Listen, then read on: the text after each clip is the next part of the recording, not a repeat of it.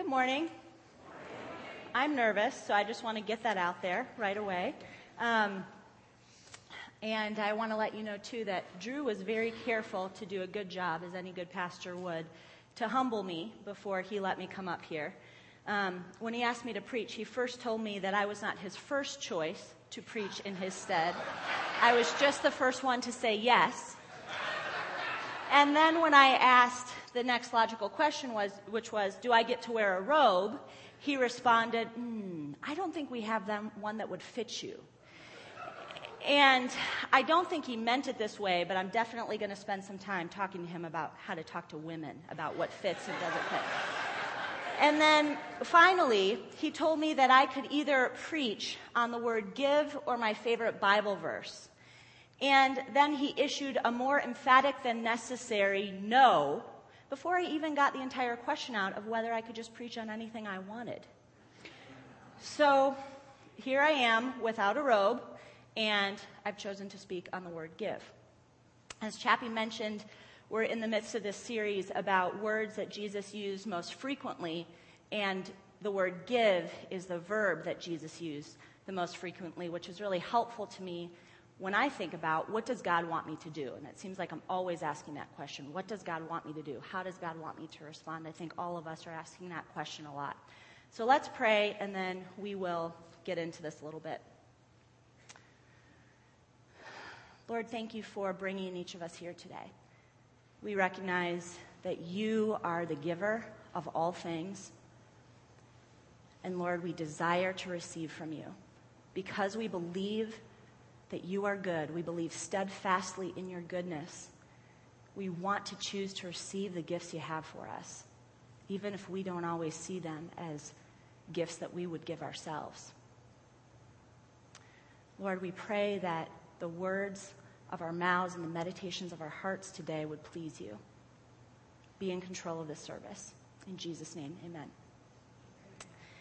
Okay, so we're going to start in Matthew 16 verses 24 to 26. And the context here is that Jesus has just told his disciples that he is going to die and be crucified and then rise from the dead. And, you know, the whole Peter thing where Peter says, No, please don't. And Jesus says, Get behind me, Satan. That stuff just happened. And so Jesus tells his disciples this He says, If anyone would come after me, let him deny himself and take up his cross and follow me. For whoever would save his life will lose it but whoever loses his life for my sake will find it. For what will it profit a man if he gains the whole world and forfeits his soul? Or what shall a man give in return for his life? I want to repeat that last question. Or what shall a man give in return for his life? And that's actually a question that's echoed in Mark and is actually an echo of an earlier verse in Psalms. And I don't know about you, but when I've looked at this passage before, I've always looked at the first part if anybody would come after me, let him pick up his cross and follow me. I haven't, I haven't asked that question. What shall a man give in return for his life? And I think the question that Jesus asks here is a rhetorical question. Rhetorical questions don't require answers because the answers are obvious, right? In this instance, Jesus asks the question of what a person can give in exchange for his or her life for the purpose of highlighting the essence of what I'm going to call the spiritual economy of grace. And that is the very obvious reality that there is absolutely nothing we can give in return for our lives in Christ. I can do nothing to pay God back for coming to earth, exemplifying to me how to live a holy and perfect life, and then dying a horrific death to pay the penalty for my sin that I owed. There's just nothing I can do to pay him back for that. What can a man give in exchange for his life? Nothing. However, Jesus' question prompts a different one in us, I think.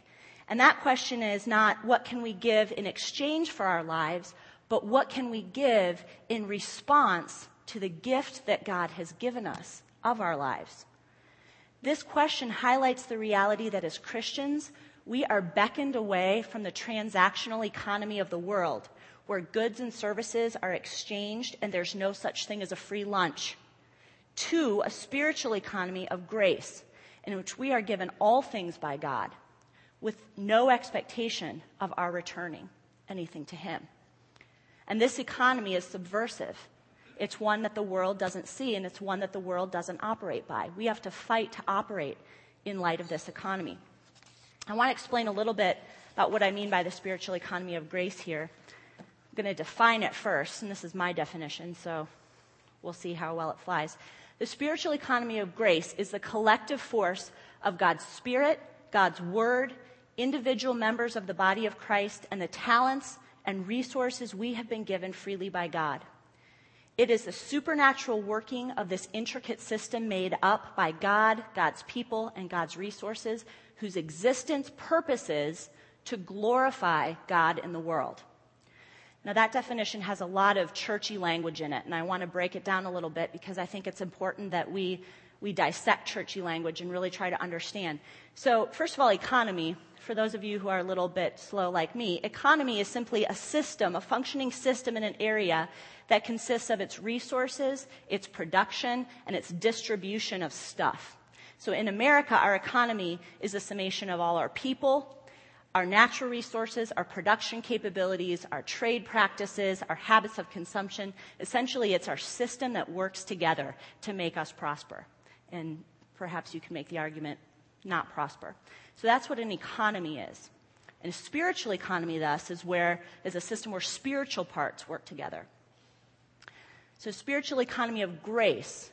Grace, according to Berkhof and systematic theology, is the idea that the blessings bestowed upon the receiver are freely given and they are not in consideration of any claim or merit. We get that part of grace, right? We hear that often, that grace is an undeserved free gift. We hear that.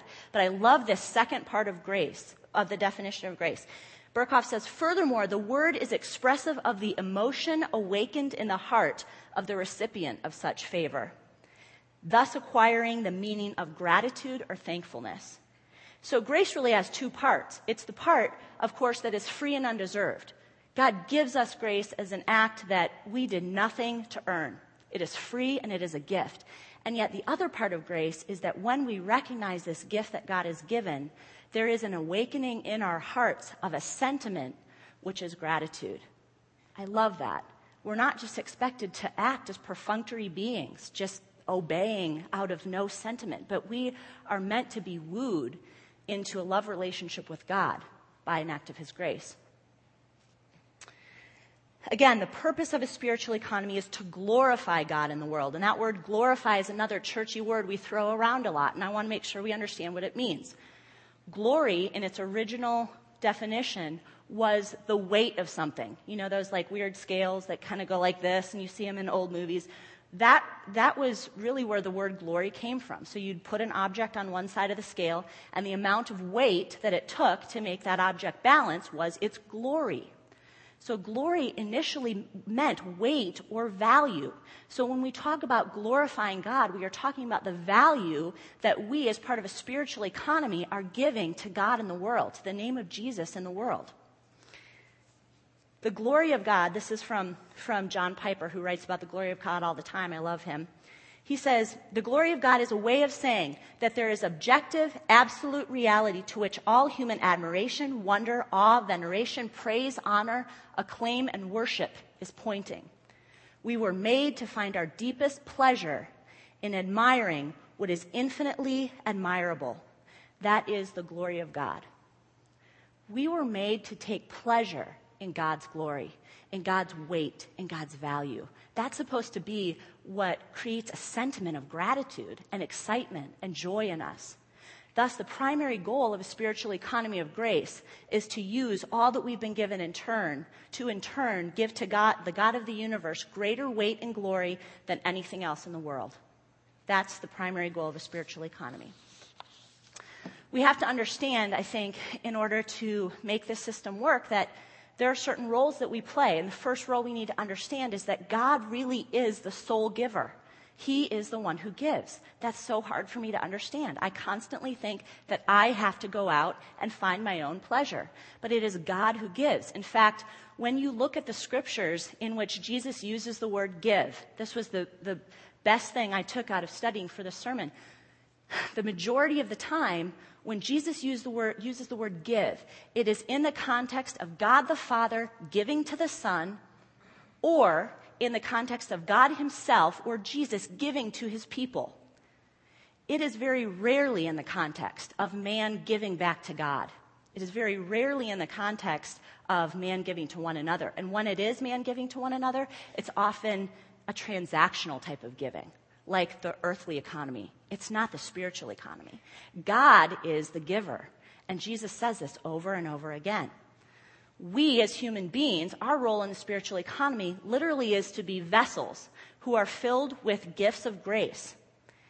And as we are filled, before we are filled, I guess, we have to recognize those gifts. We have to recognize that God is constantly giving to us, which is hard to do because, again, we're beckoned away by so many distractions in the world that it becomes so difficult to recognize that God really is at work giving to us all of the time. But that's what we need to do. When we are able to recognize the gifts that God gives us, and when in our hearts there is awakened that sentiment of gratitude, then we are able to respond out of a place not of want, but of fullness. And our response does yield the, the, glory of God in the world. And I think the spiritual economy of grace can really be summed up again in Piper's words that God is most glorified in us when we are most satisfied in Him. The prayer that Jesus prays in John 17, which again is at the end of his life, echoes many other verses in the Gospels where Jesus highlights the economy of grace by using the word give. And I want to look at that now. He's talking to the Father, and you know, the Father probably doesn't need to hear these words, but I'm glad he prayed them because I sure need to hear them. He says this Now they, meaning his disciples, know that everything you have given me is from you. For I have given them the words that you gave me, and they have received them and have come to know in truth that I came from you. While I was with them, I kept them in your name, which you have given me. I have given them your word, and the world has hated them because they are not of the world, just as I am not of the world. The glory you have given me, I have given to them, that they may be one, even as we are one. I in them, and you in me that they may become perfectly one, so that the world may know that you sent me and loved them even as you have loved me. Father, I desire that they also, whom you have given me, may be with me where I am, to see my glory that you have given me because you loved me before the foundation of the world.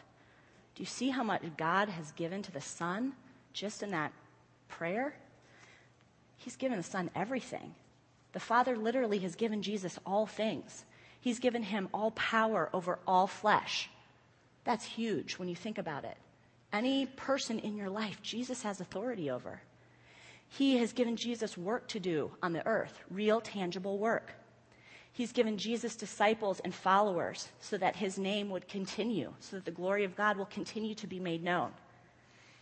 He has given Jesus the glory that existed before the foundation of the world. And finally, he gave Jesus the cup, which would be his death by crucifixion. He gave all of those things to Jesus as a gift. And in turn, Jesus has given his disciples literal, sus- literal sustenance in the form of food and drink. He gives his disciples a mouth and the wisdom to speak. It says in the book of Luke. He's given his disciples eternal life and the promise, the assurance of it. He's given his disciples an example to follow. He's given his disciples his peace in the midst of a world that would say you have to be anxious, you have to be in striving all the time. He's given him the, given his disciples the words which the Father gave to him and the glory which the Father gave to Jesus. And he's given his disciples a new commandment to love one another. Now, I want to acknowledge that our role in a spiritual economy of grace is not really as simple and as easy as maybe it sounded thus far. Living as a Christian in our world is certainly complex believing in the truth of a spiritual economy of grace sometimes seems absolutely ridiculous. And in light of this, we have to be intentional about choosing the economy that we will give ourselves to and how we will do that. So, how do we intentionally partake in the spiritual economy of grace? Again, we have to first recognize that we're vessels. We are receivers. In fact, in order for God's gifts to really be manifested, we have to receive them. And in order to receive God's gifts to us, we have to recognize them. We have to set our attentions and affections on the glory of God in all things. We have to wake up to the reality that we really are alive in a world that is filled with supernatural gifts. There's a writer who I'm really into right now. Her name's Ann Voskamp, and her book, 1,000 Gifts, was the subject of a class that was taught in the foundation hour last session. And she, she writes a blog called A Holy Experience. And her main purpose in writing is to record all of the gifts that she sees God giving. And she recognizes that in order really to, to um, receive God's gifts, she has to pay attention because if we don't pay attention, life sweeps over us. And before we know it, a week has passed, a month has passed, a year has passed. And we have operated according to the world's economy, not according to God's economy. And so we have to pay attention. And Voskamp says that being receptive to sovereign, sovereign grace, just as He gives it, and not as we would take it for ourselves, that is the life of Christian sacrifice. How else do you bless your Father apart from gratitude for all these gifts bestowed? Voskamp has purpose to pay attention to God's gifts, large and small, those that give great pleasure and those even that give through pain. She notices the salvation experience of a child as she notices a pile of freshly grated cheddar cheese sitting on the counter, as she notices the center bite of watermelon that is so delicious. Most of my gifts are in the form of food. As she notices an untimely illness, even that is a gift. I don't know how to do that, but she notices those things. And I'm challenged by the question of whether or not I really believe that all the gifts that fill my days are really authored by God. Scripture says they are. Every good and perfect gift comes from above, right? And yet, so often, I somehow convince myself that I'm the provider of my gifts. And I strive and I strive and I strive and I strive and I strive. And ironically, when I strive to meet my own needs, then the degree to which God can meet my needs is lessened because I've already stuffed myself full of so much stuff that God doesn't have very much space to fill anymore with holy things. Now, I want to acknowledge, because I might get in big trouble if I don't, that it can be really tempting to use the theology that we've discussed today to relieve us of responsibility to action. After all, if we really can give nothing back to God in exchange for the lives that He's given us, and if our dwelling on His glory as our primary delight is the only thing we have to do, then is there really need for us to give anything? Why do it? If all we have to do is just dwell, is just sit around and meditate all day long on the glory of God. It's a very dangerous theology. Very dangerous theology. If we take this view, we are living an incomplete version of the Christian life. We are ignoring, among other clear passages in Scripture, James' words that faith without works is dead. And what I don't want to communicate is that we have no responsibility to act. In fact, when we really understand what God has given us, we are free to act and we must do so. We must play our part in the holy economy of grace. Jesus does command his disciples to do some things. He commands us to give some things. He says, we're supposed to give money for the welfare of the poor and for the spreading of the gospel. He says we're supposed to give food and drink to those who need it. He says we're supposed to give care to orphans and widows. And I hope that each of us is involved in those things in some way. I hope that we are. But I would put forth that the most important thing about our giving is not what the object is we give, but instead our understanding that the substance of our giving, be it money or something else, belongs to the person of God and is really just being given through us. So I go back to the question we asked at the beginning what can I give in response to the life God has given me? And one of the things I want to say that I love the most about this church is that my brothers and sisters here show me practical examples of this all the time. They really do. This is a place where people understand the economy of grace. They understand here that the material things they possess and even their very lives have been given to them by God as an act of grace. And the result of this type of conviction is a relentless offering of one's full being and resources back to God for the purpose of glorifying Him. I want to tell you some examples of things I've witnessed that speak to this kind of grace. I've witnessed a couple to whom God has given a small business. And because they really recognize God as the giver of all, they give their business straight back to Him by offering dignified jobs to people who've been written off by others as unemployable. I've witnessed a family who's taken seriously God's charge to care for orphans because they understand that the life and even the biological family they've been blessed with are not merely gifts for their own pleasure, but actually gifts that can yield a truly redemptive joy, which runs much deeper. I've witnessed a woman to whom God has given an ethnicity different from mine, convinced of God as the giver of all things, offer me a bag full of hair products for my little girl, who also happens to have been given a different ethnicity from me. And God bless those women who know I need the help because I do.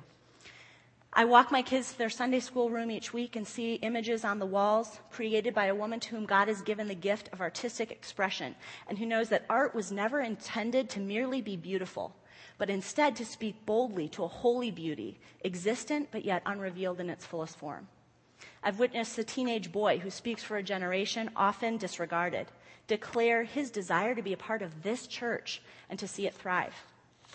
I've witnessed that woman lurking week in and week out at the church entrance, bidding those who enter here to serve the poor, because somehow she knows God's heart in a way I'm not sure I do. I've witnessed people who've been financially blessed by God emphatically declare their wealth God's money, determine that their net worth is only as valuable as the witness it can bear to the character of God and the redemption of his earth. And I've witnessed, older, not old, but older people who travel all over the crazy world, even to places on the State Department's list of at risk locations, in the name of Jesus because they understand that the State Department doesn't fully understand the economy of grace. These people inspire me to know God's love more fully and more deeply. They show me what it means to be really convinced of the existence of God and the relentless outpouring of His gifts into the vessels of their lives.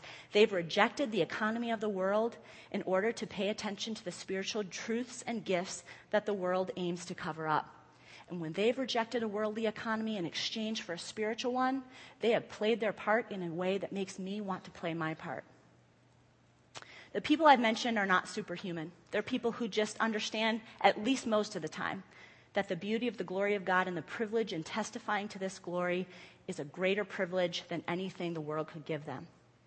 They have well answered the question what can a man give in light of his life? The difference between a typical economy and a spiritual economy of grace is this the primary driver in a typical economy is demand, is want. In other words, it is a place of unfulfillment that drives the whole cycle of manufacturing, production, and consumption. We want, and so we produce, and we consume, and so it goes. But in a spiritual economy of grace, the driving force is not want, it's abundance. The driving force is expectant dependence on God and fulfillment in the gifts that He's given. He desires to so fill us that we are not driven to seek our own pleasure because we're devoid of it. Instead, we are driven to praise and adoration and bold response because we are acutely aware of how blessed we are.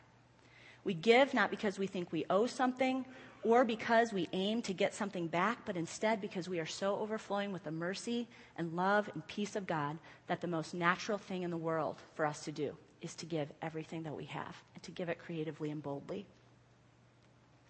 Amen.